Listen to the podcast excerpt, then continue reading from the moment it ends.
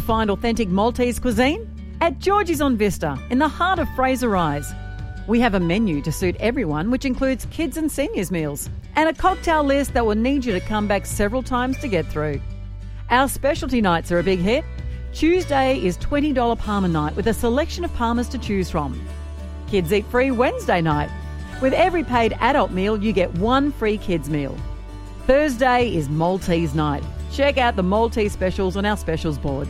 And Friday night we have happy hour between 5:30 to 6:30 p.m. Be sure to book your table to avoid disappointment. Bookings can be made via our website georgesonvista.com.au.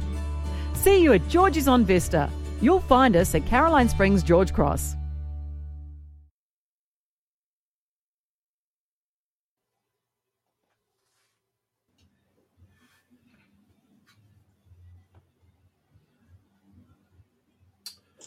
Good evening, ladies and gentlemen. Welcome to the Football Out West show. Tonight we start off on a very somber note. We've just received news in the last hour that one of our most loyal and one of our most dedicated listeners, and a true fan of the show and a true fan of the football community in the western suburbs, Maxi Santage, passed overnight. Um, to say we're devastated is uh, an understatement. Um, but the show must go on, and I think this is something that Maxi would have liked. So our heartfelt condolences go out to his wife Maya, and to everyone who knew Maxi Santage at the St Albans Saints Soccer Club at Gorsuch Bears, and uh, we'll later on we will have a, an opportunity to. Uh, to talk to pay a little bit of tribute to to Maxi. Um, my name is Tonchi Prusats, and um, joining me is Stephen Craig, a gentleman what a shock. What an absolute shock, Craig. Firstly to you.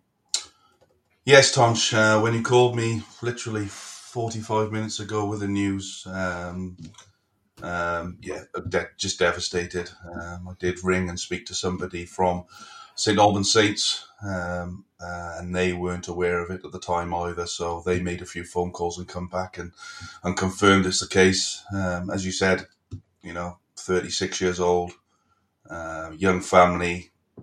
Just just a month ago, he posted on uh, on social media that they're uh, they're expecting their second uh, second child. Um, so uh, yeah, devastating news for for everybody. It's um, just seem to be having lots of them at the moment, Donch, and uh, um, you, you, just don't think it's gonna anything can happen, but just shows you just don't know what's around the corner. But uh, Maxi was a loyal listener, um, good friend, uh, yeah, he'll be he'll be missed by by a lot of people. A very very positive spirit in our community, and um, Craig, we're talking off air today. It's you know we're both constantly surprised who tunes into the Football Out West show, mm. who listens to the Football Out West show. To all those people, thank you. You know, from the bottom of our hearts, tuning in week in week out, and look not everyone joins in the chat. There seems to be this little community that that you know always joins in week in week out. You know, um, Brenton Ray, uh, Mark Sultana, president of our major sponsor George Cro- uh, George Cross, uh, Santino Mamone, Michael Ong, and Maxi Santage. He was always there. He was a regular. He was he was he was Steve. He used to watch the Geelong show. He doesn't live in Geelong. He used to watch and tune into the Geelong show and comment. Um, you know, it's it's it's absolutely devastating. But when you know, you know, you've got a young man of mid thirties, young daughter, another one on the way. Um, absolutely, absolutely tragic, Steve. Yeah, it's absolutely gut wrenching and a, a, such a somber note to start the show on. A show that, because of people like Maxi, that we can have this show every week and make it a real celebration of our community, of our football.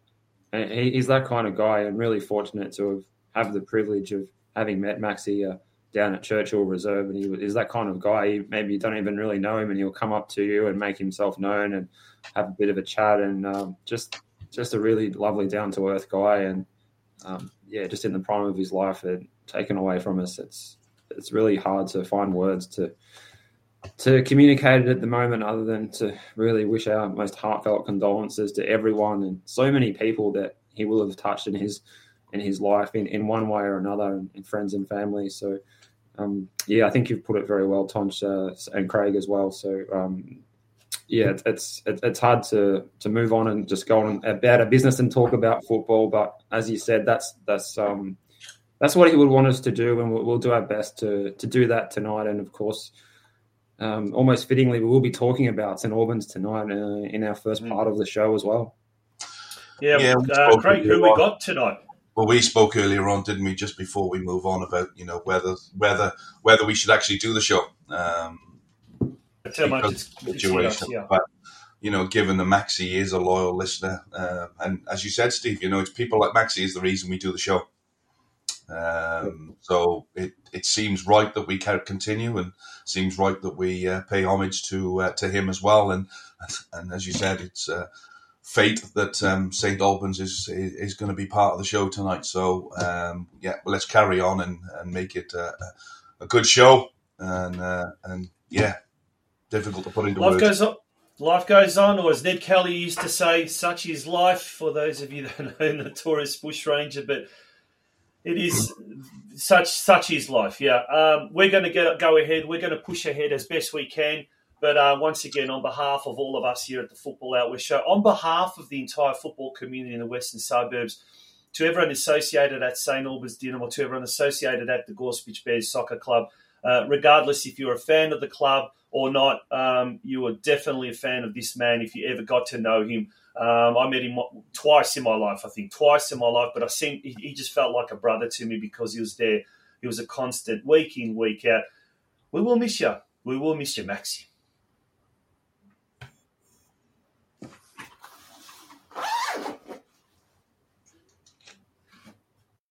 George's on Vista is in the heart of Fraser Rise. You'll find us at Caroline Springs George Cross. Looking for a bit of fun with your meals? Tuesday night is bingo night. Bingo books are $2, eyes down at 7 And we have a special bingo menu for you to choose from, so be sure to get in early and grab a bite to eat beforehand. Friday night is poker night. Registration is from 6.30pm, with poker starting at 7.30pm. Why not join us beforehand for happy hour? Kicks off at 5.30. We're also on Uber Eats, so you can enjoy your favourite Georgie's meals in the comfort of your own home. Find us on the app. Dining in? Be sure to book your table to avoid disappointment. Bookings can be made via our website, georgiesonvista.com.au.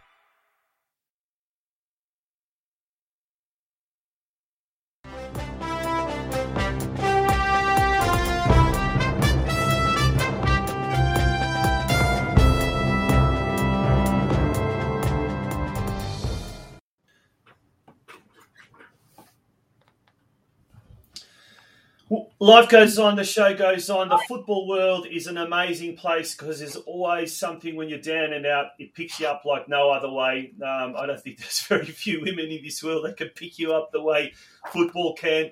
Um, and that's what we're going to celebrate tonight. We're going to celebrate football. So, Steve, uh, let's get on with the news. Lots been happening overnight and, and, and in the last 24 hours. Uh, shall we start with uh, what shall we start with the Champions League?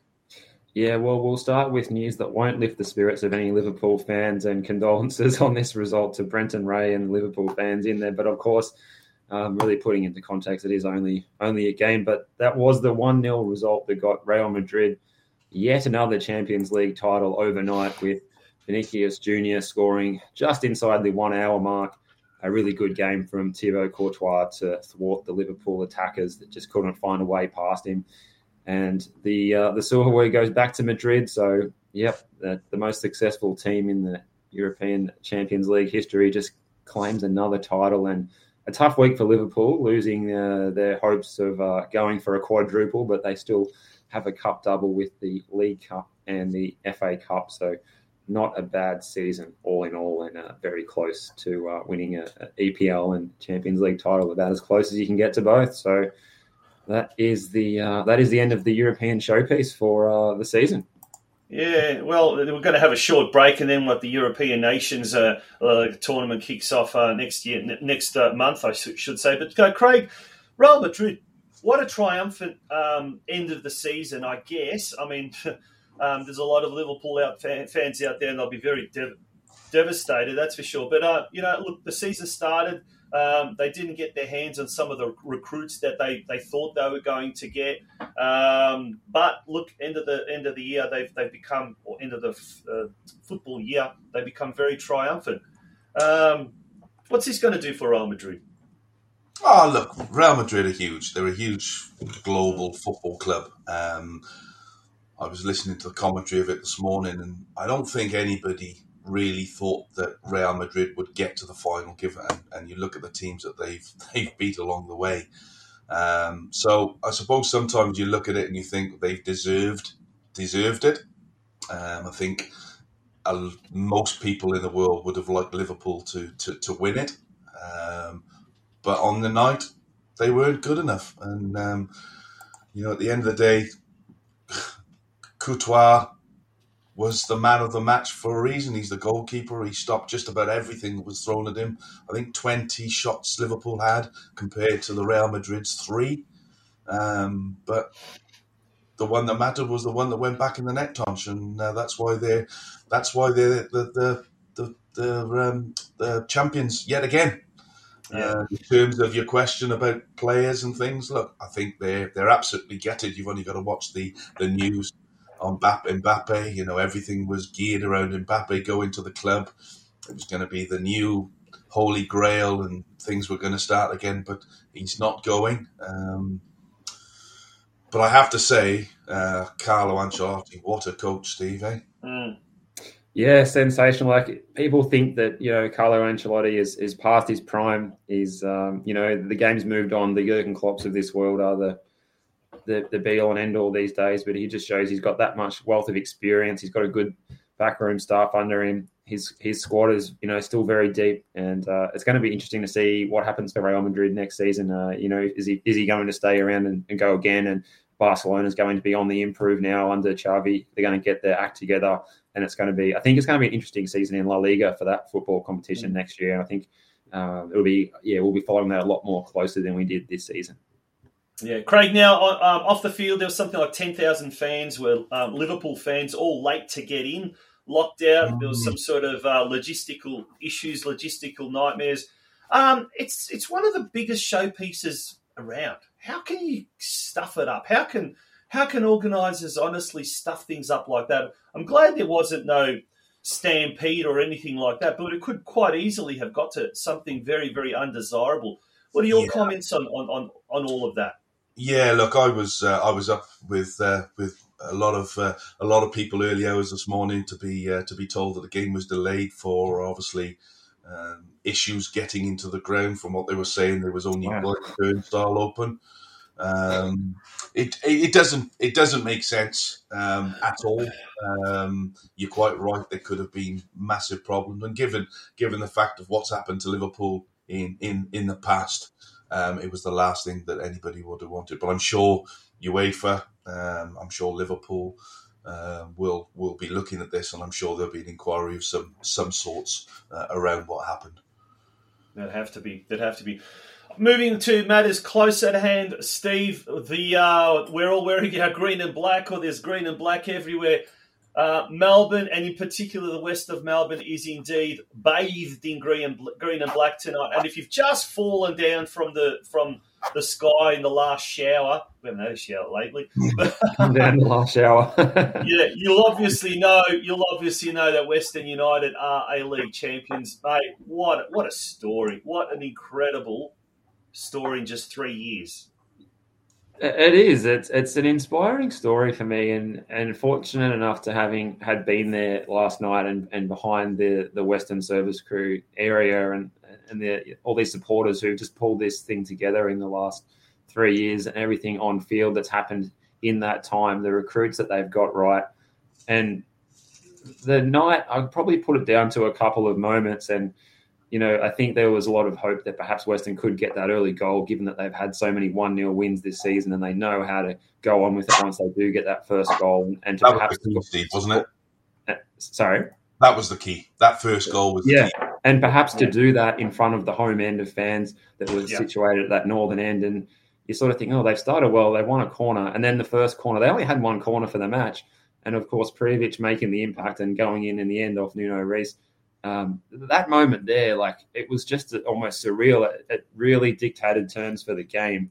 It, the game state was completely changed from there on in, and the game was on Western United's terms, all importantly. And Prijovic, what a quality striker he is. But the other moment that I remember most is probably Leo Lacroix blocking out an attempt where Melbourne City did get in behind.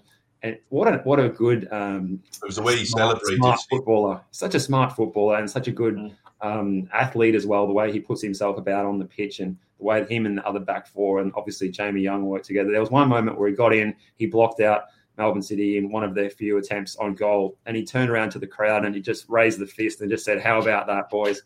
Um, you just think these guys have got it. They're not getting beaten. Nothing's getting past this team, and that's the way it went. And they went on to win uh, two 0 Alexander Prijovic won the player of the match, uh, and, and, probably rightly so. But uh, yeah, Lacroix and, and, Jamie Young, of course, were immense as they had been all series, and they just got that settled team in the final series, and they were able to go on with it. They finished the home and away season terribly. It didn't look good, um, yeah. but they got that set team. Uh, they they just put in the same thing. Everyone knew their jobs. And uh, yeah, just moments like that, just to think that that's come about in three years. They weren't meant to do this this soon. They weren't meant to be doing anything until they had their own stadium. And to see just the, through players that aren't always maybe the most technically gifted, like Connor Pain, but they're just putting in those grit and determination. And it just makes you feel inspired to go out there and try and achieve something great yourself just from watching it, I think. Um, Craig. Yeah, look, I, I watched the game. Um, as soon as that first goal went in, that was that was it uh, for me. Uh, they were never going to lose that game once that first goal went in. I think eleven. well, there was a there was a great statistic last night by I think Simon Hill said it. Yeah, was it something like nineteen games that that um, was it nineteen games that um, Western United have taken a one 0 lead and they've won 11. fourteen of those games or something like that. Is that right? Eleven games they've they've they've they've won. They've won. Yeah. Six, I think, are drawn, and maybe it might have been 17, and one, only one out of those 17 games did they lose. Um, that's, that's I think, this year. Is that right? So Yeah. uh, it, was a, it was an interesting statistic, but there's, Craig, there's all these little subplots. There's plots and subplots, and we talk about, um, you know, um Melbourne City having this vast amount of resources and money, and then they're now the aristocrats of Australian football. We talk what Steve just mentioned, uh, the nomads of the league, uh, Western United. What is it? They played at five or six different venues, and then this story is a ripper. This is great. This photo for me encapsulates it all. John Aloisi, sacked by Melbourne Heart, um, was three four years ago. Thought that's it. Um, he's never going to be able to coach. He won't get a coaching offer after he's let go of Brisbane Roar. He's been appointed coach of uh, Western United this year. Not only does he take them to the grand final, but he takes them to their maiden title. That is inspiring stuff. Look, we Right. we. We, yeah, look, we had uh, John on the show, didn't we? We was uh, when We did indeed. the job, and he was in hotel quarantine at the time. And I remember him saying that he's he's taken the job because of the backing that the club have given him um, and the opportunity to win the league. Now, um, just put that photo up again for me as a sec there, Tonch. Yeah. Um, there's a couple of things I want to say. Um, you know, I know that there's some some supporters from other other clubs here, but look at that crowd there behind. And you know, I know there was a lot of talk about oh, there'll be 13 supporters at the final. Um, Yeah, the western suburbs really got out and supported uh, Western United uh, in this game. Um, Steve, you were there. I only saw it from te- from the TV. um, but there was 22,000 uh, people there at the ground.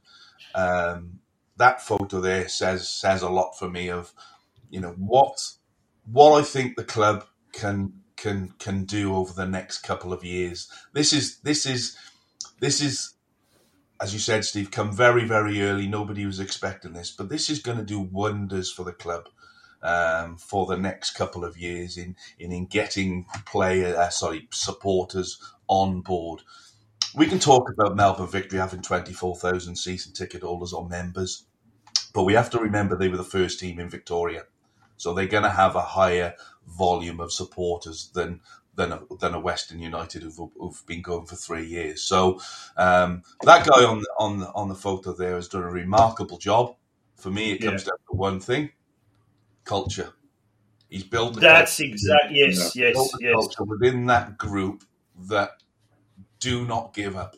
You know, you talk about Melbourne City and the, the, the, the, money that they have behind the club or the, the, yeah. the, the owners of the club. But that, as we know, will only get you so far. The rest comes down to the culture that you have as a coach and the type of players that you bring into your football club. When everybody looked at um, um, uh, Diamanti coming in, and I was I was one of those guys thinking he's 36 years old, he's played in the Premier League, he's an Italian cap. Is he coming for the wrong reasons? But he's been some sensational. The centre back has come in. He looks as if he loves life here in, in Australia. Mm. You know, so I, you have to put your hands up not only to John Aloisi, to the board, to the owners who have backed him, and he's brought the right players in. And I think last night's result will be the stepping stone for them. They're going to go on to, to so. bigger things without a shadow of a doubt. But you know, yeah. everybody has to everybody has to just wait a little bit. Don't get too excited. But it is an exciting time now. Yeah. Now we had Chris Pehlivanis, the CEO of, of, of Western United, on last week's show, as we did with Neil Kilkenny. We tried tonight, but they're probably celebrating, and, and, and, and who, who can blame them? Uh, but Steve, as you said, you've, you've, you've sort of you've, you've seen him in Geelong, you've seen him in Ballarat, you've seen him in Melbourne, you've, you've, you've followed him as we have all these last few years. But the highs and lows, and there've been so many of them in such a short time. Um, but one of the things that Chris really talked about was how unique they are, how different they are, and that's something as Neil Kenny, Neil Kilkenny said as well. Mm there's that real atmosphere. It's a family club. Um, I know we've had in down in Geelong, we've had some press of, of, some fans who've been part of the Western Service crew and how well they've been received. And we're talking kids and mums and, and that sort of stuff. So they're, they're very unique in, in a lot of ways. But um, to, I just want to show that photo there of the um, family day at um, Grazeland. By the way, if you've not been to Grazeland in Spotswood next to Science Works, it is a foodie's delight. and they had it, it, it is. I'm sure yeah, Josh, uh, Parrish, Josh Parrish hasn't even been there. He oh, doesn't even know so I only discovered this place, gents. I only discovered this place about a month ago. Not even a month ago, about three weeks ago. And um, oh, I've just been raving on about it uh, non-stop. but um, but look at the green and you know the, the, the the green and black there. Have a look at, um, um, you know, there's Aloisi with that crowd before. Bring that photo there. If you if you zone in on the bottom uh, left hand corner, you'll see Steve Horvath. Now, Steve Horvath, one of the co-founders, one of the of the football director, but he's there with the fans. He's mingling with the fans. He's just one mm. of the fans. Um, does that not tell you that? This club is something very unique and, and, and is building something special. You know, after yeah. three years, they've they've achieved their first grand final success. But there's something that's going to happen big, um, and we're on the yeah. cusp of history. What are your thoughts on all of that? Well, it is that is the case. You, you've articulated it very well, Tonchi, and it's the situation where obviously it's a small club, it's a small fan base. It's almost like they're a local club, and like the fans almost all know each other. But not only that, the board and the directors, and you see Chris and the CEO and his staff they all came down to stand in front of the Western Service crew in the active area in the injury time in the second half. And I don't know if you would see other clubs doing things like that. And it's just those little gestures where you see, and like often Chris's son, I think, is involved as getting on board and jumping in with the active guys and stuff, things like that too. It's like there's a genuine community feel in within the club, which is lacking perhaps from other clubs that are following a, a corporate direction, a direction that's about you know big business, about you know probably you know profits, of course, they all are. But uh, there's just that real, genuine local football feel, and they feel like they could be almost be like a state league club at times. But they're in the national league, and they're not only that, they're winning. They're winning the national league. But that's what it does feel like, doesn't it? Yeah, it really does, and that's why it's unique. Yeah, yeah, yeah, yeah, absolutely. Look, it's it's an incredible story. Um, we will. Um, I mean, we will hear all sorts of stories. There will be sub stories, uh, no doubt, in, in the in the days and weeks ahead. But um, for the for the moment, um, congratulations to everyone involved at Western United. It is amazing. It is incredible. Um, and look, from someone who's, I guess, self-confessed, I've, I've gone cold on the A League uh, in recent years, I suppose, and even Western United. You know, one minute they were a Geelong club, next minute they're they're nomadic. Um, I must say, I am inspired with um, with how they've gone about it and the success that they, they've achieved in such a short term. And look, it can only be good for football. Um, it certainly cannot be, um, you know, bad for football, especially in the Western region. I think it's going to be amazing, and we'll, time will tell. We'll see what what, what does eventuate. But Craig, next up, where do you where do you see the next step for them? Obviously, down the track they're going to get new um, new um, a stadium and what you're not, but that might be in a few years' time. Where what do they do now to capitalise on this success? Oh, look, I think they continue to do what they've done. Uh, they've done mm. for me everything spot on. They've tried to make it, you know, as Steve said, they're a family environment. They want people on board. Like I said, this this will have done them a world of good last night. Yes, we know that the stadium's going to take a while. We've known about that for three years that it's going to take time. I think next year we'll see. For me, I would like to see them playing at AAMI Park. Um, I know it's not the western suburbs, but it's the only ground suitable really of holding a A League game with with with supporters able to go. And I think you know they do very well there as a, as a club. They, they, their results have been fantastic there, as, yep. as Chris said last week. So I look for me, it's more of the same. Continue to do what they're doing. You know, invest their time in in in the western suburbs, getting people on board what will be really interesting, and we'll wait for the comments to pipe up once I've said this, be interesting to see how many of the supporters that were there last night will be back in 2022-23 season because it's yeah. imperative, it's imperative that they they continue. Yeah, I remember the old National Soccer League in the late 80s or early 90s. I think it was Brisbane Strikers sold out Suncorp Stadium at the time, mm. 50,000 fans. And people said, This is amazing. They're a non ethnic club. They're going to be huge this is the start of something big. They didn't follow through with it. And the following year, they went back to getting their three and a half thousand or four thousand spectators on average. And that was a lesson to be learned from, from back then. Um, and look, you know, uh, it was the same sort of thing here. They, they need to follow that up. Craig, I, I, I don't know about you guys. I'd love to see a different tack. I'd like to see them go to a boutique stadium, develop a boutique stadium, and I think George Cross's City Vista is the perfect place because they've they've been based there before and get a 2,000 seater grandstand, whether it's sort of a temporary one or a permanent one on the outer. You might only have a capacity of four or 5,000, but guess what? Open it to your members only first, and then on the on maybe on game day or a day before, open it to, to the public and get every game sold out. And you know what? I think they'll build an identity that way. I don't like AAMI Park. I don't know. I think it's something about the fact that there's two other clubs there, and it becomes very AFL like, you know, it's sort of like ground rationalisation. I'd rather they have a four five thousand seater stadium that's sold out every week, and you know it's there's a waiting list for tickets. But uh, that's my thought. Yeah, Steve, I think. Well, yeah. Look, I think Tonshi that uh, you know the word is that they, they are getting underway with that the second yeah. the second stadium at their new site that'll be ready before the main one. That'll that is five thousand. I think. Yeah. Yeah, and then and that's I think that's the idea is that once that's available, they'll play you know they'll yeah. play matches there based on based on demand. And if if they do start pulling you know much bigger crowds, perhaps they might just play lower drawing teams there, and the bigger yeah. drawing teams might still yep. be at AAMI. But yeah, look, it looks like they'll still be at AAMI. They'll still probably be taking a couple of games to Mars, maybe a couple of games to Geelong back in the early part of the no, season, and yeah. the rest of them at AAMI. Maybe they'll still go to Lonnie as well. I'd say for a couple of games down in Tassie. They seem to get good results down there as oh. well.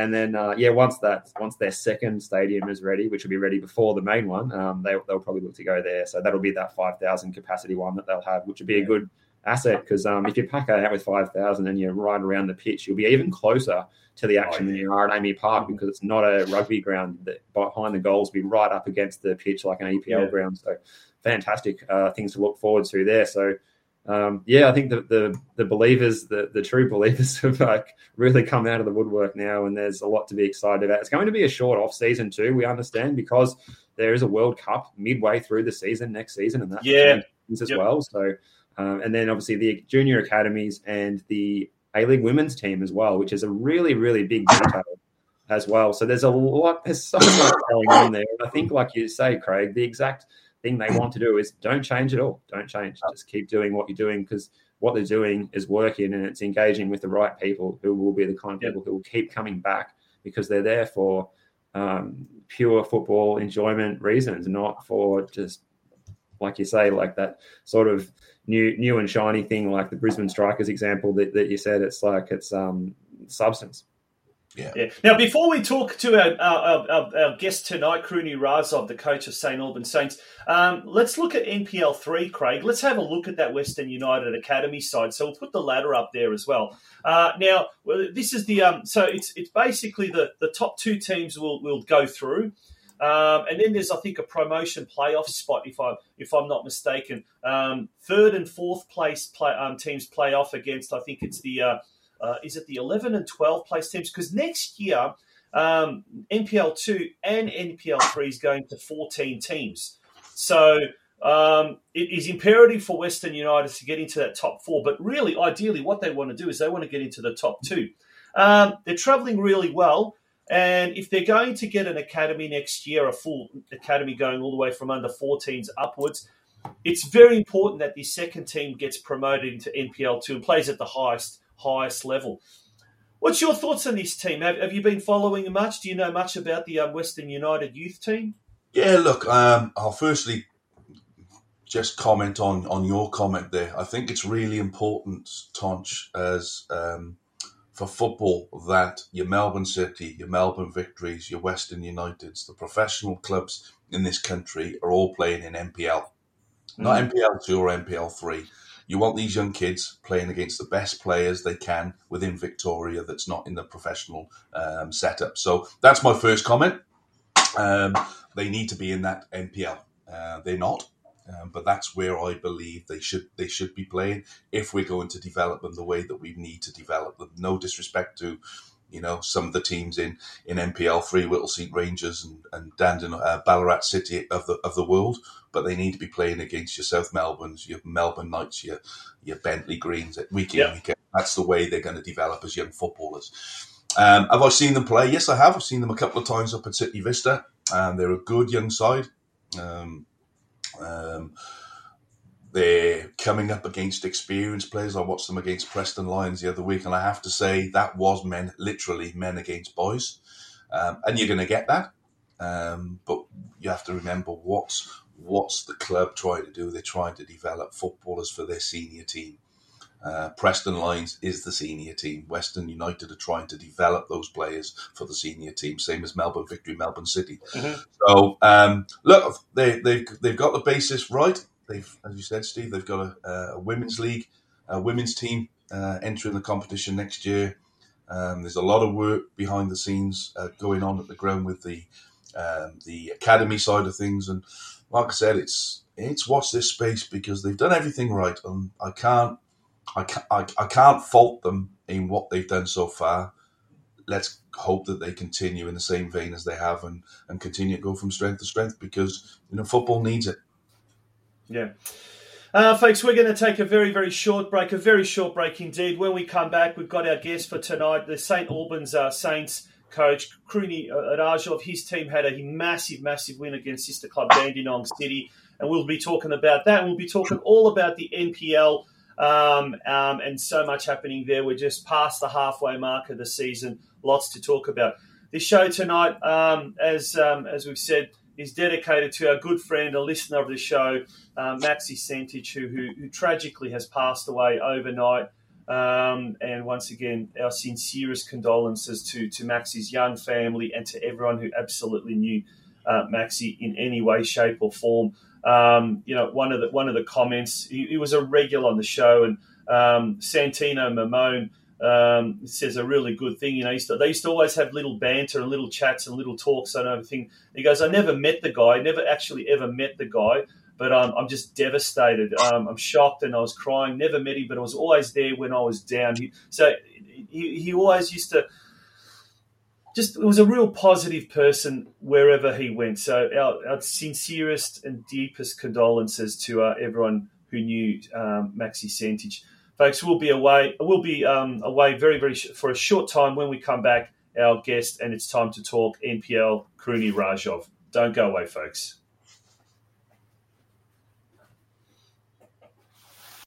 Looking for a space for your next function? At George's on Vista, our function room caters for all types of functions. Milestone birthdays, special religious occasions, work functions, hens or bachelor nights, baby showers, or whatever reason you decide is a good idea to get together with family and friends. Contact our friendly staff who will help you put together a menu that will suit your special occasion. Inquiries can be made via our website, georgesonvista.com.au. George's on Vista, in the heart of Fraser Rise. You'll find us at Caroline Springs, George Cross. Welcome back to the uh, Football Out West show. It is episode 90, season four. It's um, Craig's just left the building. there he's he is. He's, he's back, bit back bigger and better. Good uh, shuttle mate, he's done there. Well done. Yeah, he's done it very well. Uh, Craig, we've got our next guest. Would you like to do the introductions uh, for our next guest? Yeah, sure. Uh, St Albans head coach. Great to get him on the show. Massive win for, for the club last night. Uh, Kruni Razov, good good evening. Good evening, gentlemen. How are we? Very well. Good Thank you for, uh, for, joining us on this uh, somber evening. Um, unfortunately, it's uh, we spoke just before the show, and um, yeah, devastated for, for, for everybody who uh, who knew Maxi and, uh, and you knew him uh, reasonably well as well. Yeah, absolutely. Guttering news, you know, to come through in the last couple of hours and, and always around St Albans and, and, part of George Cross and even coached my daughter and coached the women's team down there. And so knew him very, very well. And like I said, just heart wrenching to hear news for such a young person with young kids to something like that to happen. So it's still, still sinking in, to be honest. Yeah, mate, we're all in shock at the moment. Um, we just, you know, we, we toyed with the idea about not even going on with the show tonight. Uh, um, we just weren't, I think, in the headspace. But then we thought, you know, Maxi was always the first to comment, always the first to jump on.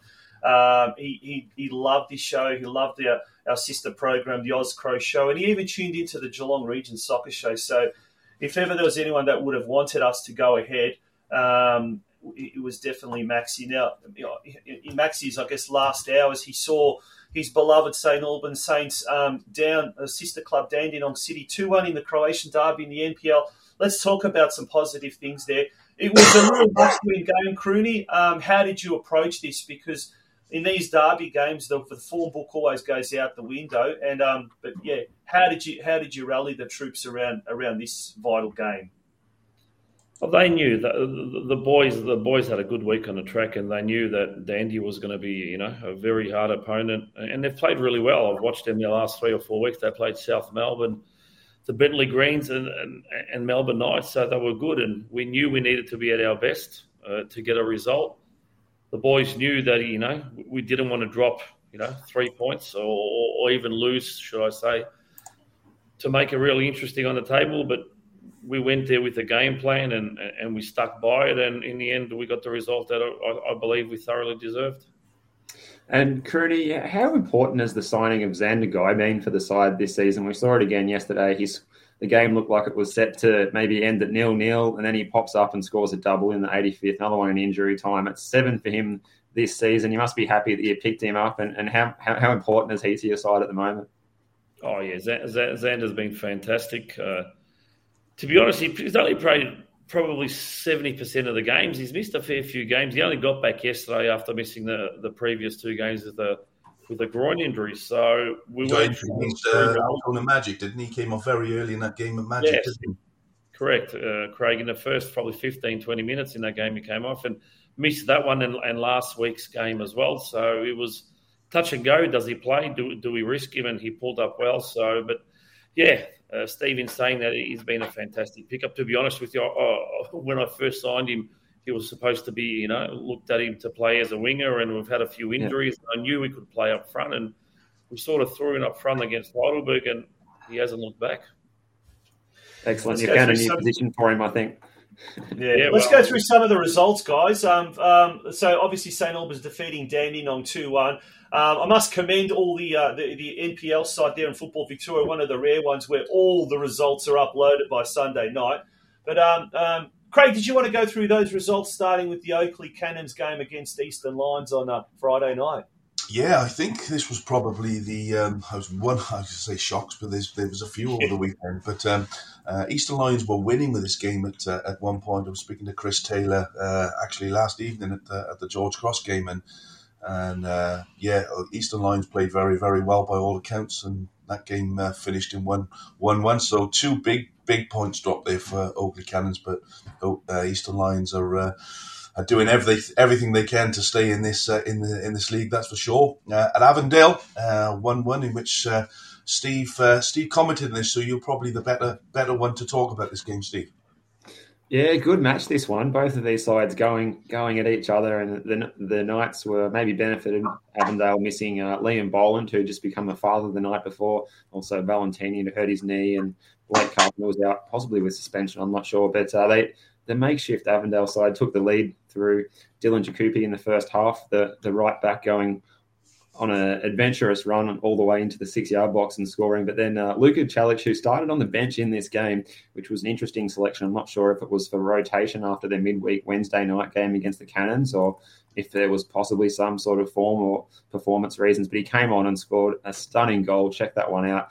Uh, it's on the uh, on, on my socials at least. I've posted reposted that one from the Knights account. A really really good goal off the bench. Luka Chalic to level it up. And the second half was really entertaining football. Both sides just going at each other, and you have to commend the coaches Steve Bebic and Zoki Markowski for both going out to play football with a good intent, and uh, it made it an entertaining game. Yeah. Another game. Uh, sorry, go on, Craig. No, go on, Tom. Off you go. I was just going to say very quickly, we'll go through the other results as well. Hume City defeated Port Melbourne Sharks 2 1 Green Gully. Result, by the way. Yeah, very That's good result. And, you know, we spoke to um, to Goran Lozanovsky last uh, last Sunday on the show. Um, yeah. Obviously, he's gone in there to, to do a job. Um, and he's got two wings from his first two games. Uh, sorry, from his first three games. So, yeah. and against much fancied uh, Port Melbourne Sharks, mm. who have been uh, you good know, form lately. Yeah, one of the surprises this year for sure. Yeah. Yeah. Green Gully, uh, big thumping win over Altona Magic 4 0. South Melbourne, oh, they didn't have it all their way. 3 um, 2 thriller there against Bentleigh Greens and in Heidelberg United. Um, a 2 1 away win at Dandenong Thunder. So um, there we look at the uh, ladder. Uh, South Melbourne, Oakleigh Cannons. Uh, Oakleigh Cannons had a, a gilt edged opportunity to sort of draw closer to South Melbourne, which they did last week. Uh, they've let that go. Green Gully now pushing up, overtaking Port Melbourne. Avondale dropping points there. Um, um, Crooney, I think you guys are up against Avondale this week, so um, that's going to be an interesting clash. Um, did, did, you did you watch much of that game against the Knights that Steve commentated? No, no, I haven't seen any of that game. I'll I'll get a chance to watch that sometime during the week and, and, and get feedback on that. But yeah, we know what Avondale's like. Very very solid side and very good side and all over the park and a lot of depth here when they use their bench, they use their bench. and you beat them on their patch earlier in the season as well, which was a sensational effort for your side. Um, how much confidence does that give you second time round to go and play the return match at Churchill? Absolutely, would would love to do it again. We know it's going to be a big task, but uh, the boys are up. You know, especially after a derby win yesterday, the boys will be up for it. There's no doubt about it. I'm just looking at that result yesterday. That really did um, you needed those three points there, didn't you, Crooney? You know, you're uh, probably 11th or 12th uh, before yesterday. Uh, that has lifted you back up to ninth. But now you're only, you know, you, you're only one win off sixth. So, you know, that's the, the difference in this league this year that it is, you know, teams are beating everybody and it's, it, you only need one or two results and you're back in the mix at the top of the, at the top of the standings. Yeah, absolutely, and and we can see how tight that, that table is, especially from that fifth down to almost to that eleventh. And we always said, we always said, we always knew that Hume has a lot of quality in that side that eventually they would come good, and and they have, and, and we believe they will. But going back to that ladder, yeah, you, you lose two games, and we lost four in a trot, and. Mm-hmm it really we were at sixth at one stage and it pushed us all the way down but yeah you know three points uh, does remarkable things on that on that table now obviously uh, the next couple of weeks there is a uh, a transfer window come uh, the round 18 round yeah in the next couple of weeks end of july i think um, is it is it the club's uh, ambition to, to maybe bring a few few new lads, freshen it up a little bit, uh, and give it a big big big push towards the end of the season? Yeah, we're, we're looking at it. There's no doubt about that. I think every club will will be uh, looking down that path. So we're looking to bring two or three new faces in that fit the mold and you know uh, the personalities and, and, and, the people that we want to bring in. So we're looking to do that, and hopefully that will transpire in the next couple of weeks and change a few things as well. So it's more, more about trying to get the right personnel in and trying to keep them for next year and, and bringing them in a little bit earlier. Yeah, and look, we spoke earlier on about um, you know Western United and you know how how well they've done with the side that they've got, and I mentioned there about the culture within the club. Now we know obviously St Albans have got a very strong culture uh, behind them and the way they played and how they got into how you guys got into the NPL in the first place was by grit and desire and, and determination. I think in that year that you got promoted, uh, I think you were you you were down. I can't remember what the statistic was, but it was some ridiculous statistic where you were down in eight games but came back to win in the final eight or ten games. That's going to be really important with the type of person you bring in. Is that correct? Yeah, absolutely. And and uh, you know we don't have the finances that that a lot of these you know probably eight or ten of these clubs have, and and that's understandable. And and I know that that's where the club is at, and so we bring in the you know the, the, people that you know sort of if you want to say play for the shirt or play for their teammates and and play for the club and and do all those things. And if they get better and and, and they want to move on, we we understand that. But yeah, speaking to the person and bringing in the right characters is very important for us. And Crooney, looking at the off-field matters or your off-field staff, we've had Jason Jerry on here uh, previously, spoken very well on behalf of the club. Is there any of your backroom staff that you want to give a shout out as to what they're doing to help you make your job easier this season? Yeah, we've got a couple of new new, new faces. Uh, we've got Paul Donnelly. He, he's my assistant coach. He's been fantastic. Brings uh, a new lease of life in, in some areas, and, and, and he's a bit more hands on this year. Of sort of still hands on, but you know, more of uh, behind the scenes and one on one with the players. So Donis is taking a lot of those sessions. Nick Quinn is our strength and conditioning. He's been fantastic as well. And Adam Hiroshian, our goalkeeper coach, does a fantastic job with our keepers. And, and Jason Sherry and and our, you know, and our physios and Rob Krajicic and, and Pat in the 21s are, are, pushing those 21s. The results aren't always there, unfortunately, if you have a look at it, but they're, they're doing a really, really good job trying to promote some of these kids. And to be honest, we, have blooded four new youngsters this year. Uh, we've had a lot of injuries over the last four to five weeks, and we, you know we've blooded four or five, four, I think four youngsters this year under the age of 20, 21. So it's been good. Fantastic. Also, uh, I was going to say on match day as well. Yeah, just just one more thing as well on match day. You seem to pull um, pretty good crowds compared to some of the other NPL clubs as well up there at St Albans. Um, how much of an advantage is playing at playing at home up there on uh, you know, Sunday afternoon, three pm kickoffs when there's a good crowd gathered? To, to, be honest, it, it, it's it's the only Sunday game usually apart from Heidelberg. So a lot of people gather and, and come for a Sunday afternoon to watch the worst part about it is our home form used to be so so good. This year it's it's it's not you know, great at all. And you know why? too much pressure. All those guys turning up. Uh, yeah. You know why, Doctor?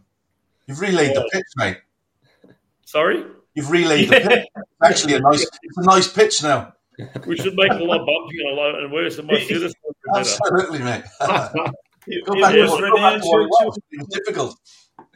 Yeah, it is. It was, yeah, we're, trying to, we're, we're trying to rectify uh, uh, our away form is I think second or third in the in the league, but our home form yeah. for some reason hasn't been great. Uh, but yeah, we've got more home games than not in the second half of the season, so we're going to try and fix that problem. Yeah.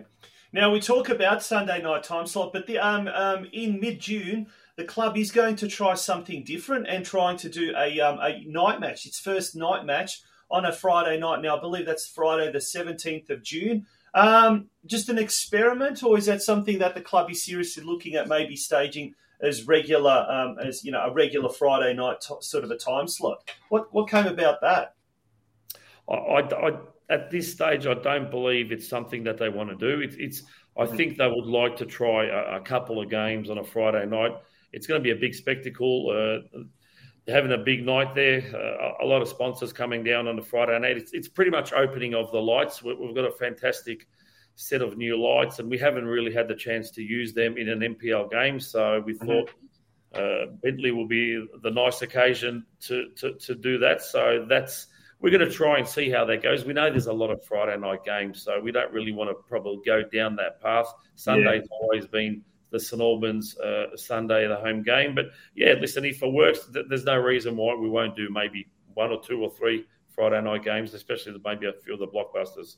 There we go. So Steve. keep an eye on that on Friday, the 17th of June, 8:30 p.m. kickoff uh, against Bentleigh Greens. And at, um, on the same evening, on one of the other pitches on pitch two, I think the senior women will be taking on Maribyrnong Swifts at 7:30 p.m. So that'll be a huge feast of football um, down at St Albans, and uh, we're looking forward to uh, the rest of the season. Uh, but before we go, um, I want to ask you, Crooney, who in your mind is the, the team to really watch out for? Is it South, South Melbourne? Is it Oakleigh? Is it someone else? Um, that you think will really have a barnstorming finish in the in the second half of the season? And no sitting on the fence. Yeah, I, was going to say, whoever I don't pick, they're probably going to come out and get us here even further. Uh, for, for, me, uh, for me, I think Oakleigh's the complete team. Uh, South Melbourne's very, very good, and and Avondale's, you know, they're a good side, and, and so are some of the. I think Heidelberg is, is one to watch if they can get into that six. But for me, the pick of the crop at the moment would be Oakleigh. There you go, Oakleigh. All right, um, Crooney, thank you for joining us. Like we said, on this very sombre occasion, but it is ironic that I guess um, um, on, on, a, on, a, show that's dedicated to the, the late Maxi Santich, we do feature a club, his club, St Albans Saints. And thank you very much for coming. We know it wasn't easy. We know it was difficult, but uh, we really appreciate you coming on the show and uh, and sharing us some of the insight of what is happening down at Churchill Reserve. Yeah, no problems. Thanks, gentlemen, for having me on, and condolences to Maxie and the family from all of us. Yeah, absolutely. Well, Thanks, Tony. Good on you. That, that was uh, Crooney Razov, the uh, coach of the St Albans Saints. Guys, we're going to take a very, very short break, and we'll be back with, uh, I guess, what is the uh, press box, uh, the, the press box uh, part of the show.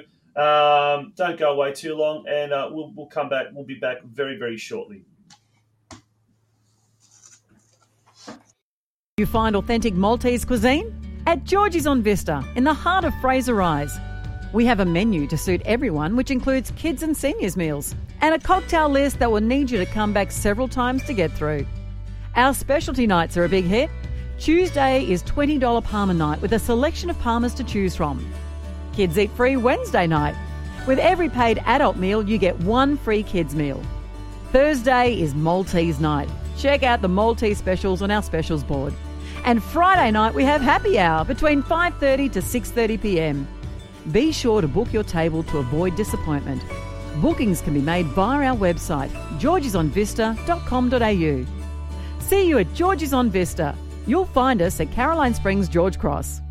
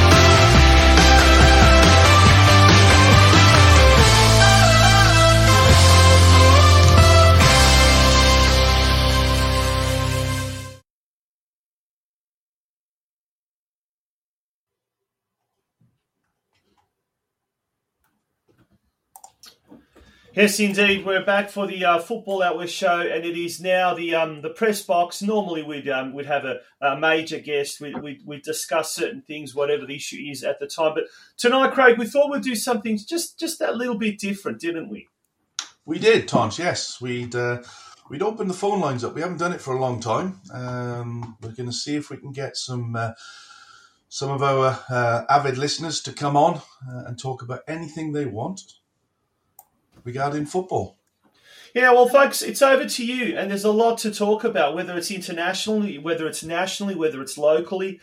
Um, if anyone did know, uh, Maxi, uh, for those of you who have just tuned in, we've had some tragic, tragic news overnight that um, we, we, just received this in the last hour that one of our most loyal, most dedicated, most passionate um, fans, Maxi Sentic, who was heavily involved in football in the western suburbs, tragically passed away. I think he was aged, aged only 35 or 36. So um, it's, it's, it's really, really sad what has happened. Um, if anyone knew, call us now on 0497 151 234. But in the meantime, before we do that, um, Steve, I guess let's talk about the um, the NPL two competition. We didn't really have a chance to get through some of the um, some of the results and what you not, but uh, NPL two interesting for a number of reasons. Um, obviously, two teams will get promoted up to NPL, um, the NPL proper.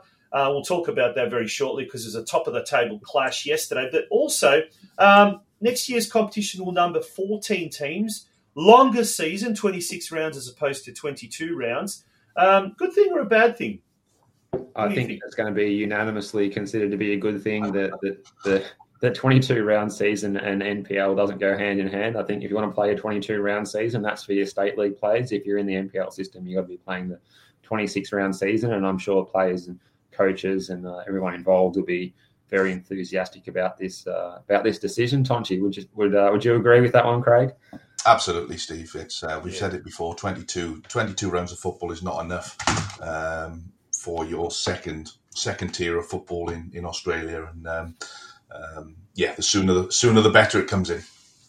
Yeah, um, I agree totally. I agree. Look, whether there's um, whether it will dilute the talent, I, I don't think so. I think at NPL three there's a lot of good teams, a lot of quality teams, and at the moment, um, um, if we take a look now at the NPL three um, ladder, Steve, I mean the teams that are really fighting for for a spot in NPL two are all teams either A League teams or Preston Lions, for example, or even North Sunshine Eagles, who've got the resources. In particular, the Preston Lions are, you know, with a crowd like that, the the uh, sponsorship that they do have, the resources available to them. They're a club that certainly does belong in um, in state league uh, in NPL two. But yeah, look, Western United, Melbourne Victory, Melbourne City. Um, as you said, Craig earlier, those players need to be playing NPL, not even NPL two, um, definitely not NPL three. So, in, essence, those clubs need to get themselves into NPL two as quickly as possible.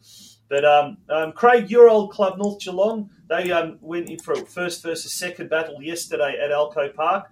Um, tough game, a very gritty game, um, uh, at times bruising. They ended up uh, defeating Moreland City 1 0. Um, you, you, were there the last few years and you saw the real emphasis on the young players, the youth coming through the ranks, and some of the players that, that you coached in the last couple of years are now starting to knock on the door of the of the um, of the um, the first team. Um, mate, that would be an exciting prospect to see a lot of these youngsters given a chance to play at a higher higher level.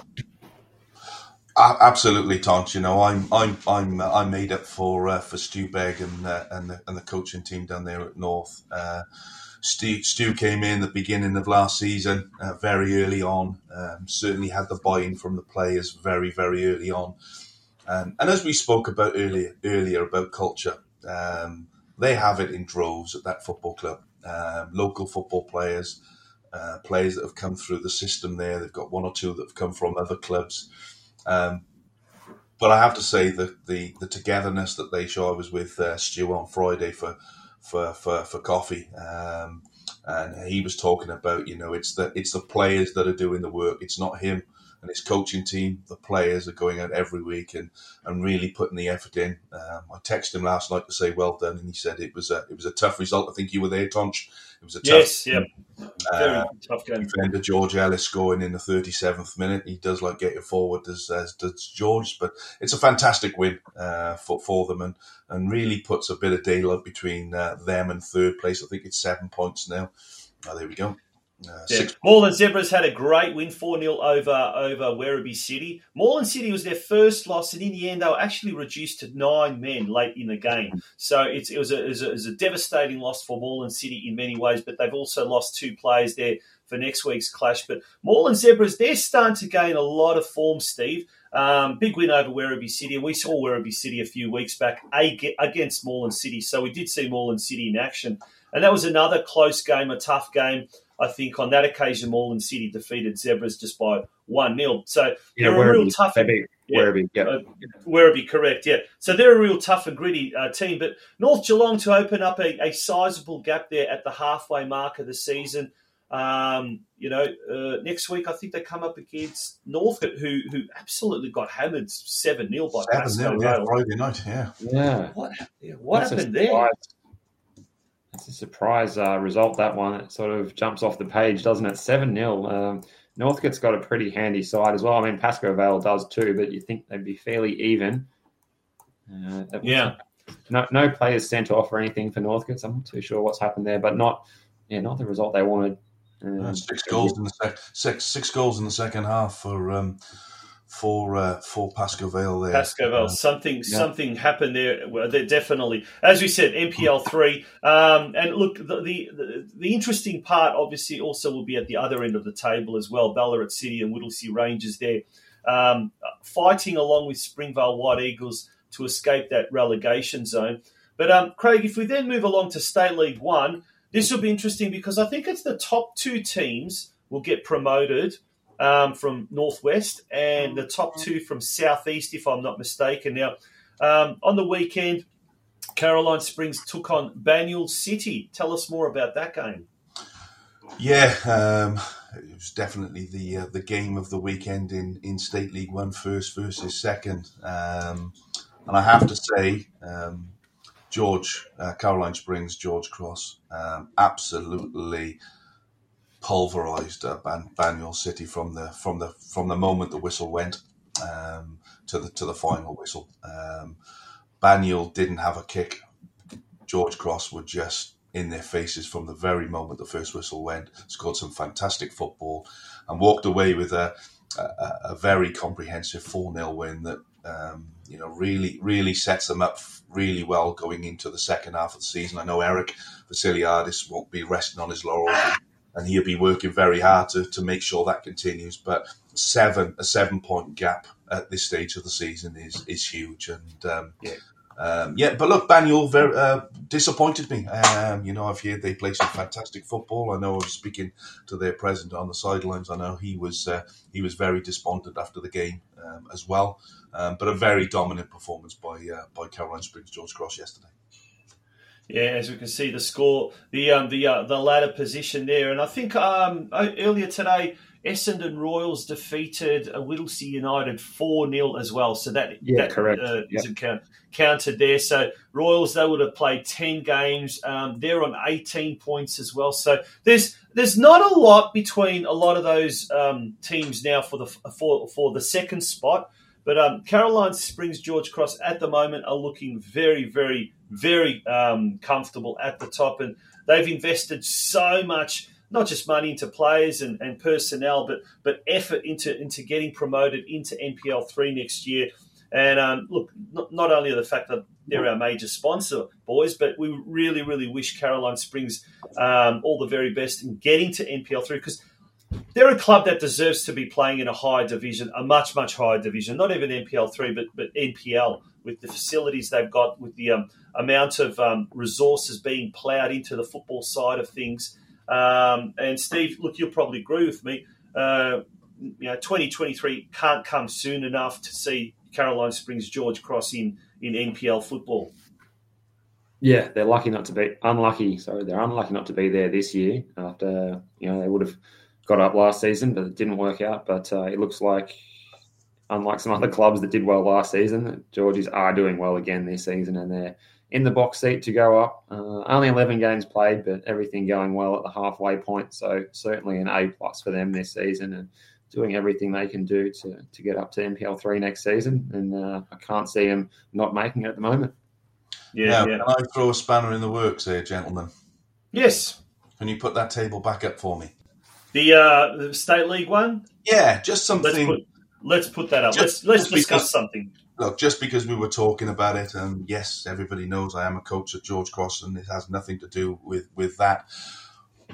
You will see um, in third and um, um, third and fifth place, you've got uh, Sydenham. Park result hasn't gone in either. They drew two two with Clifton Hill. They were two 0 up uh, late into eighty minutes and ended up drawing the game two two. So that result hasn't gone in. But the two teams um, below George Cross in Brimbank Stallions and Essendon Royals have both played a game less. Now we're at the halfway stage of the of the season, um, and as we know, um, there was no sort of directive from Football Federation about how and what would happen should another COVID situation uh, hit us.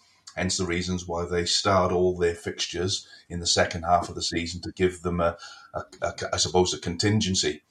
Now, the question I want to ask, and this is, you know, we could probably get some some answers coming in. What happens now if there is another COVID situation and the and the league stops? And it's not just in State League One. There's other leagues that is certainly uh, State League Two as well. I know there's a, there's an issue there where teams haven't played each other once.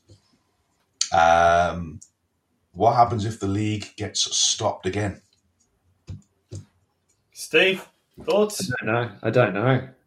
I don't think anyone knows. I don't know. Is Definitely really football interesting Victoria. what- there information out there? It'd be really interesting to see what Football Federation. I'm sure Yeah. we're not going to get a call uh, coming through, but it would be really interesting to see what their contingencies are because, you know, as we know, the reason George Cross and Brimbank didn't get promoted last year was because not everybody played one another. So, what happens if? Well, if there's anyone out there in, um, who's is, is listening to us, watching us tonight, have got their own um, um, uh, ideas of what may happen, or anything for that matter, it doesn't matter if it's it's about the fixtures. Um, what's your club doing? How's your club travelling? Give us a ring now. We'd love to know. We'd, we'd really love to know what is happening in your neck of the woods, and um, um, how how is your team travelling or your club travelling? I would love to hear from clubs we don't really get a chance to hear about much, but the Football Out West talkback lines are now open. Call us on 0497 151 234. 0497 151 234. Now, Steve, um, you've got a little bit of. Um, shall we talk about while we, we, we um, the Socceroos squad while we wait for anyone to ring us and, and what you're not? But um, shall we talk about the Socceroos squad and um, um, I think the Socceroos squad has been announced for. There's a couple of games. There's a there's a friendly coming up against Jordan. I think this week sometime, and then Yeah, obviously the Thursday uh, big, morning, Thursday Yeah. morning at four a.m. And uh, congratulations to our man uh, Teo Pellizzeri. He's going to call his first Socceroos game in that one. So that's Oh, is that right? Yeah. always good. To, always good to see. Good news there. But uh, yeah, the, what have they named a squad of about thirty players uh, for this particular camp, and then the subsequent matches. So there's some interesting inclusions and omissions. Um, I think one that's got people feeling cynical is the inclusion of Andrew Redmayne. He's probably not the best uh, goalkeeper going around in the best form at the moment. Didn't really cover himself in glory in the recent friendly game at, during the week last week, and uh, he got the go, got the nod. Um, that's an interesting choice. Jason Davidson back in the squad for the first time since 2015. That's a long time in between drinks uh, for him. Bruno Fornaroli, who came into the last group, he's uh, the last camp, he's uh, been squeezed out because uh, one of the inclusions returning is Adam Taggart, and I think it's important that he's back because when he uh, became unavailable through through injury in the last part of the campaign, that the results really went downhill when he wasn't there. So he, he straightens him up when he's available up front, even if he's not scoring goals. So good to see see him back. And I think a lot of people wanted to see someone named of Scottish descent. That is Jason Cummings, the cum dog. He didn't get picked. He scored ten goals, ten goals uh, for the Mariners in the the back end of the season. uh, and he he missed out. So uh, and he's expressed a desire to play for the Australian national team, of course, and a cult figure he would be just by his nickname alone and his crazy tattoos. But he misses out. So uh, yeah, interesting to see what happens. Uh, D'Agostino gets a go as a young striker option. So I guess that's uh, that's good to see. And um, yeah, I, I, don't know. Uh, I don't know how we're going to go. It's going to be tough. I don't know what we're going to get out of the friendly. Hopefully, we get something out of it, and then yeah, a, a good hit out, and then um, yeah, it's going to be two pretty tough games. If we can get to that Peru game, uh, well, yeah, we'll, we'll be, it'll be a nervy one. I'm going to ask Craig something. I want to ask you, Craig. Craig, Redmayne, okay? I don't rate him personally, but why would someone like that get a call up? Now, is it is it maybe just to fill up numbers for the squad to have you know um, two maybe squads so they're going to have an intra club game in training or they're going to test the keepers because it's unlikely that he'll get a gig. So, w- what's the reason for that? Or, as Tony Hutto Hudson suggests, um, where is he? Um, here we go. No, that's the Arnie picks FC players. Yep. Shock horror. Arnie handing out Wonka gold tickets again. Is that a case of what, what, must be going through, um, you know, a coach's, you know, a national team coach's head when they decide, you know, to give it to, to sort out these players, you know, in such a critical time of the of the of the um, the competition of the phase. Is there a is there a feasible reason? Do you think, as a coach, he would do something like that? Who else is there? That's the question, isn't it? So your answer, your, your question is almost a double double yeah, question. Good, well, we saw some good, yeah. ca- you know, what, good, um, what Australians? So if you go through, if you, let's go through Melbourne Victory, can't mm. play. For, can't play Kelava, yeah. I'd be looking maybe up towards Gosford and saying maybe we get someone like Mark Birighitti to come in and someone who's a little bit younger. Yeah, he was. He was that experience.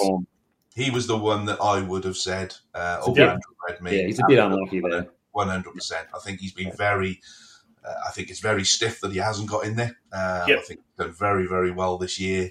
Um, I think you're right about Andrew, Andrew Redmayne. I don't think he's been the best goalkeeper in, in, in the league this year. Didn't didn't uh, didn't do himself any favors in the friendly against uh, Barcelona in midweek, did he? So um, yeah, look, it's a strange one. Um, Birighitti would have been in there for me, but going back to your question, they have three goalkeepers for, for exactly that reason you said, Tonch. It's they need them for, for, for, for training and for games, and um, but it just seems a strange one that they've uh, they've taken him over over Birighitti for sure. And actually, you know, would you would you not? Who's the goalkeeper that's uh, in form at the moment? I know he's he's getting on in years, but who would you? Who else would you have? Well, I know who I would have chosen. I would have chosen Liam Reddy. Well, he's played at every A League club. He might as well play at the Socceroos as well. well.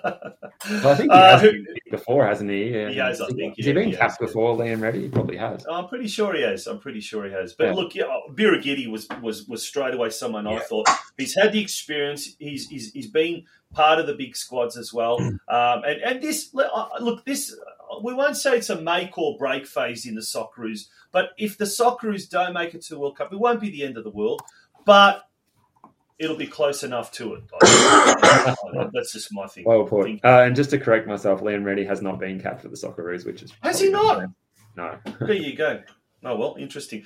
Um, for the football out west talkback lines are now open. Call us now 0497 151 234. Let's hear from some of the well, I don't want to use the term obscure, but let's to hear from some of the lesser known clubs around. Um, how is your club travelling at the moment? If uh, if you're part of a women's club, a women's team that played earlier today, that's the problem. We don't really get a chance to cover that because a lot of the games finish on a Sunday afternoon at 5 p.m. and we've already prepared most of the stuff that's going to go in. And it's very hard to keep a keep a, keep a track on. Or you might have another issue, probably to do with Football Victoria or, the, or what they do or don't do.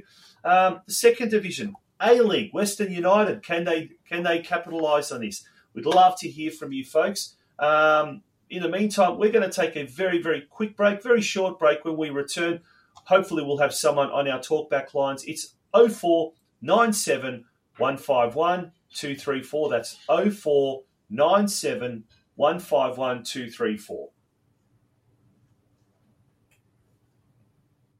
You find authentic Maltese cuisine? At Georgie's on Vista, in the heart of Fraser Rise. We have a menu to suit everyone, which includes kids and seniors meals, and a cocktail list that will need you to come back several times to get through. Our specialty nights are a big hit. Tuesday is $20 Parma night with a selection of Parmas to choose from. Kids eat free Wednesday night. With every paid adult meal, you get one free kids meal. Thursday is Maltese night. Check out the Maltese specials on our specials board. And Friday night we have happy hour between 5:30 to 6:30 p.m.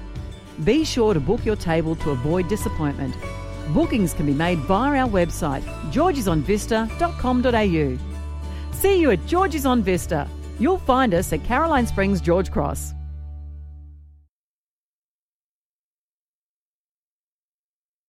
George's on Vista is in the heart of Fraser Rise. You'll find us at Caroline Springs George Cross. Looking for a bit of fun with your meals? Tuesday night is bingo night. Bingo books are $2, eyes down at 7 And we have a special bingo menu for you to choose from, so be sure to get in early and grab a bite to eat beforehand.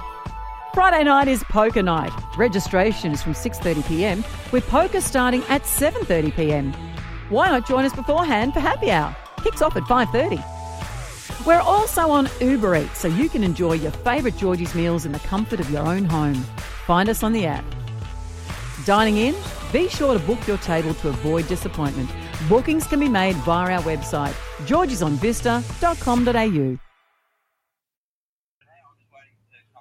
Welcome back to the Football Out West show. The talkback lines are open now. You can call us on 0497 151 234. And Craig, we may have our first caller on the line. Hopefully, technology works, Tonch. Uh, we do. Joey G, the legend from, Oh, uh, from Geelong. Joey, can we hear you? Hello, Joey Joe. Joey Giacomozzo. Can we hear you? Can we put him on loudspeaker? Yeah, we'll have to. I think it's not. Uh, it's not going through. Joey. No, we can't, mate. Put it on loudspeaker, yeah? Yeah, look, it's not. Uh, it's not coming through, mate. Yeah. Hello? Oh, that's better. Yeah, there you go. You know, I Hi, mean, Joey. G'day, mate. Joey, can you hear us? What did you want to talk about tonight on the Football Outlet West show? Thank you. I've been, I've been just, I've been tempted to come on, you know, talk about the national second division. It's something that's been on my mind for quite some time, and how it's all going to work and pan out, and all that kind of crazy stuff. Far What are your thoughts Go on it? go on. To be honest with you, if we're going to have a national second division, what kind of teams are going to be in this national second division? Are we going to have? Is it going to be, for example, two teams representing from Victoria, or two teams representing from Adelaide and New South Wales and Canberra and all those kind of things? How do you guys think it's going to work? It's just a bit of a confusing uh, way that they they don't really talk about how the participation is going to work and all that kind of thing. It's just a confusing time for everybody, I guess. Steve. Craig. Or Steve. Steve, you go first. Who wants to? This is a can of worms, isn't it? Who wants to go It first? Uh, well, in terms of the composition of the league, well, I think that the real question at the moment, the first one that we want the answer for is what will be the format and the structure. So, are we going to get a full competition that exists across the whole nation? Are they going to do some conferences, or are they going to do our even less preferred option, which is some form of sort of Champions League style competition between NPL teams, which we kind of don't really need because we've already had an NPL cross NPL final series at the end of the season in previous years. Anyway, so um, look, hopefully it's the it's the full throttle version, which is the whole nation, and then once you get to that point, then it really opens up the door to say, well, what what is the composition of the league? So first of all, how many teams are we looking, and then what is the allocations, or is like you say, uh, Joey, is it the allocations that uh, not so much based on geography, but more just on merit, and perhaps merit should have a bigger say first and foremost ahead of um, predetermined allocations via state and territory. What do you think, Joey? To be honest with you, I see how the NPL, whoever wins the NPL, they all go through like their own final series. Are they going to Yeah. have a combination of all those teams that win it, and then say six the six teams that say come second and third? Because that's would be an interesting way to do it. To be honest with you, because when I look at the national second tier, what will be of it? You know what I mean? Are they going to allow teams with suburban-esque grounds, or are they going to have to go down the route of getting themselves a stadium just because that's the condition that you have to be in to be in the national second tier? Look, I think we, we, we, we don't really know, Joe. That's the that's the issue that we have. Uh, we had uh, uh, um, I'm trying to think of the guy's the chap's name from um, the Um, We had Nick Galatas come on the Galatas. Nick talk about Galatas, sorry, yeah. a couple of times. and obviously there was a lot of uh, work going on behind the scenes. Um, I believe that the, the league is due to start next season, if I'm right. Yep, yeah, yeah, that's what the talk was, yeah. Yeah, I feel like that's getting further and further towards Yeah, look, it's, 2024. Like we haven't heard anything. It's it's what is it? It's almost June. yeah, Maybe not next year.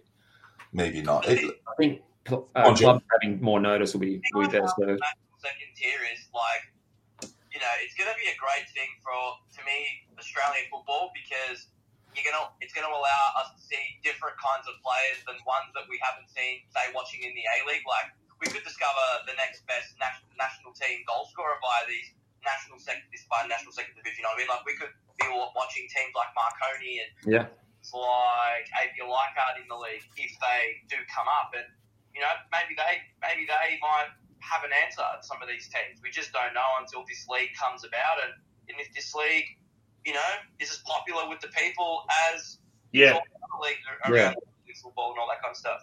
yeah, look, I think we, we all we all want this second di- division. We all want it as quick as we can for for, for football. Um, it, it needs the second division, but I think there's just so so many uncertainties around it, uh, Joey, that nobody really knows until somebody literally comes out and says, right, these are the 16 teams, these are the 12 teams that have applied, these are the ones we've given licenses to. Only then will we know how the structure is going to work, I think. So um, it's a great question, but I'm not sure we're the right guys for that, unfortunately, mate. we, we, we can only speculate, I guess, and you know, with the national team obviously going through a very interesting time at the moment, could this national second division be a catalyst to discovering unknown players that maybe can help out in the national team if they're good enough, Yes. goal scoring records are up to scratch with the league? That Look. would be something that would really help out the league or help out just the national teams. There'll be other players that can add something different to the squad than the players we've seen over the past decade. Yeah, look, my personal opinion, and I'll let the guys have their say. My personal opinion is that I'd love to see it as an under 23s um, league, but that's not going to happen. Uh, it would be fantastic to have the A League and then an under 23s under that, uh, promoting the youngsters. Because I'm sure if you've got local youngsters playing every week in a high quality league, that the numbers of spectators will grow. Um, that's my own personal opinion. Having seen it it done in Europe, it would be it would it would be what I would want. But I said yeah, I don't think it would happen because it's, yeah, it's just the, the infrastructure is not able to be able to do that. But gents, we also got to get rid of maybe the, the romance of you know having um, under twenty three players or having this um, uh, high level sort of uh, league that's going to um, lift the quality of, of it. It comes back down to dollars and cents, or maybe not so much cents these days. No one looks at that, but dollars. Uh, end of the day, the you know some of those clubs um, like Steve, um, uh, you mentioned merit, I think. Some of those clubs that get to the NPL playoffs pre-COVID, they'll they'll clubs that were not very marketable. I mean, I don't know, Adamstown, Rosebud, uh, uh, Campbelltown City from South Australia. Uh, who else? Blacktown City from New South Wales.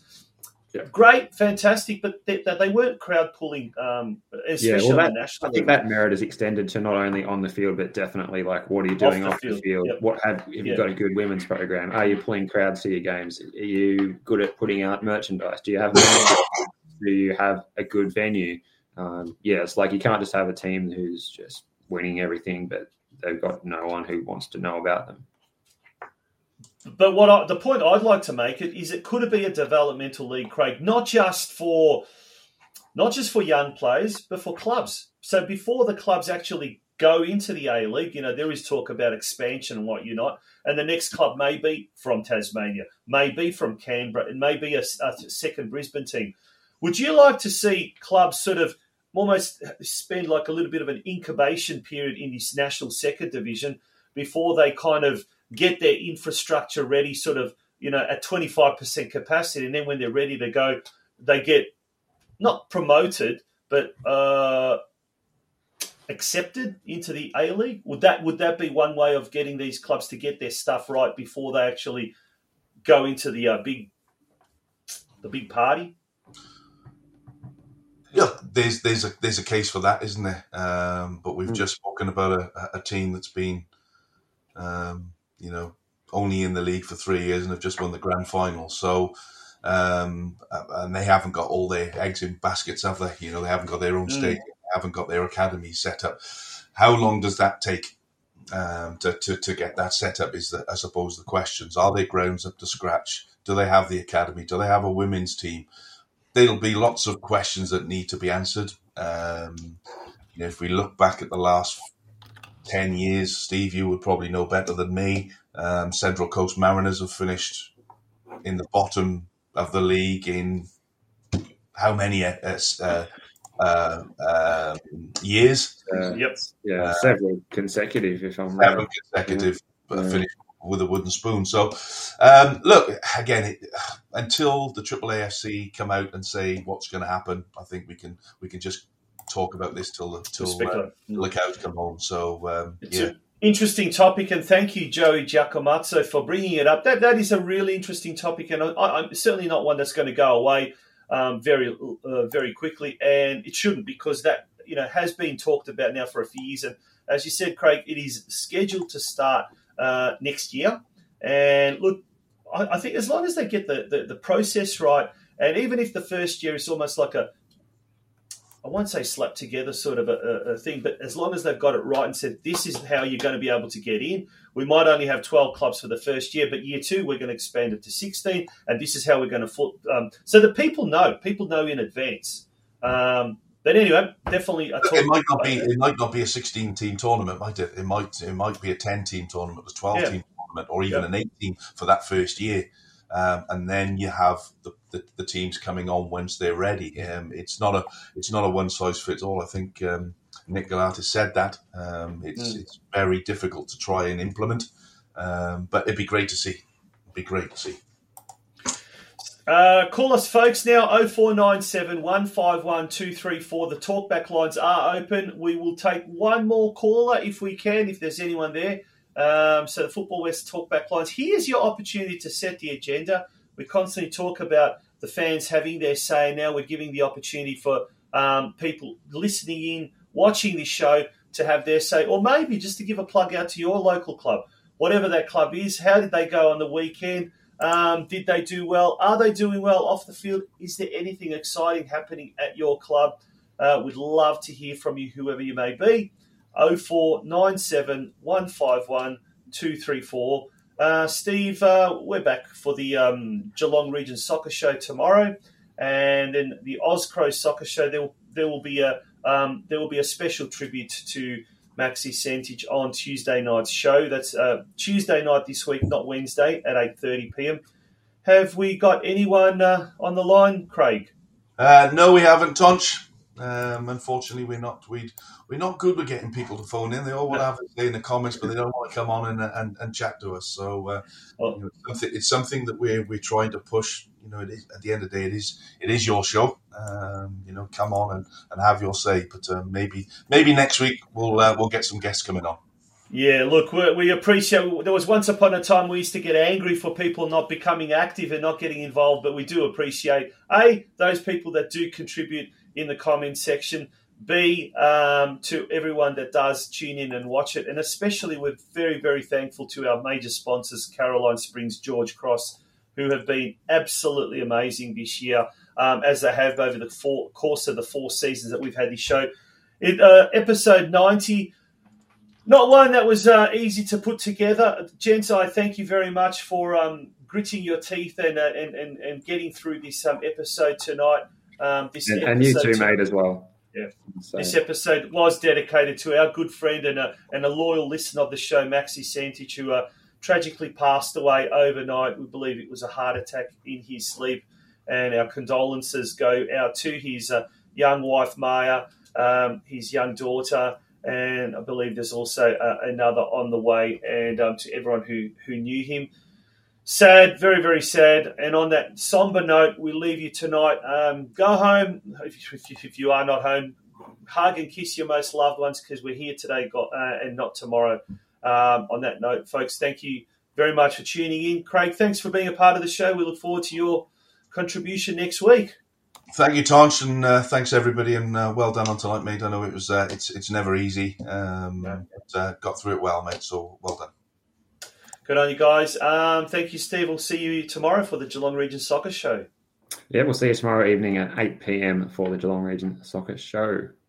Good, good night, folks. Once again, thank you sincerely for being a part of tonight's show. Good night. Thank you and good night.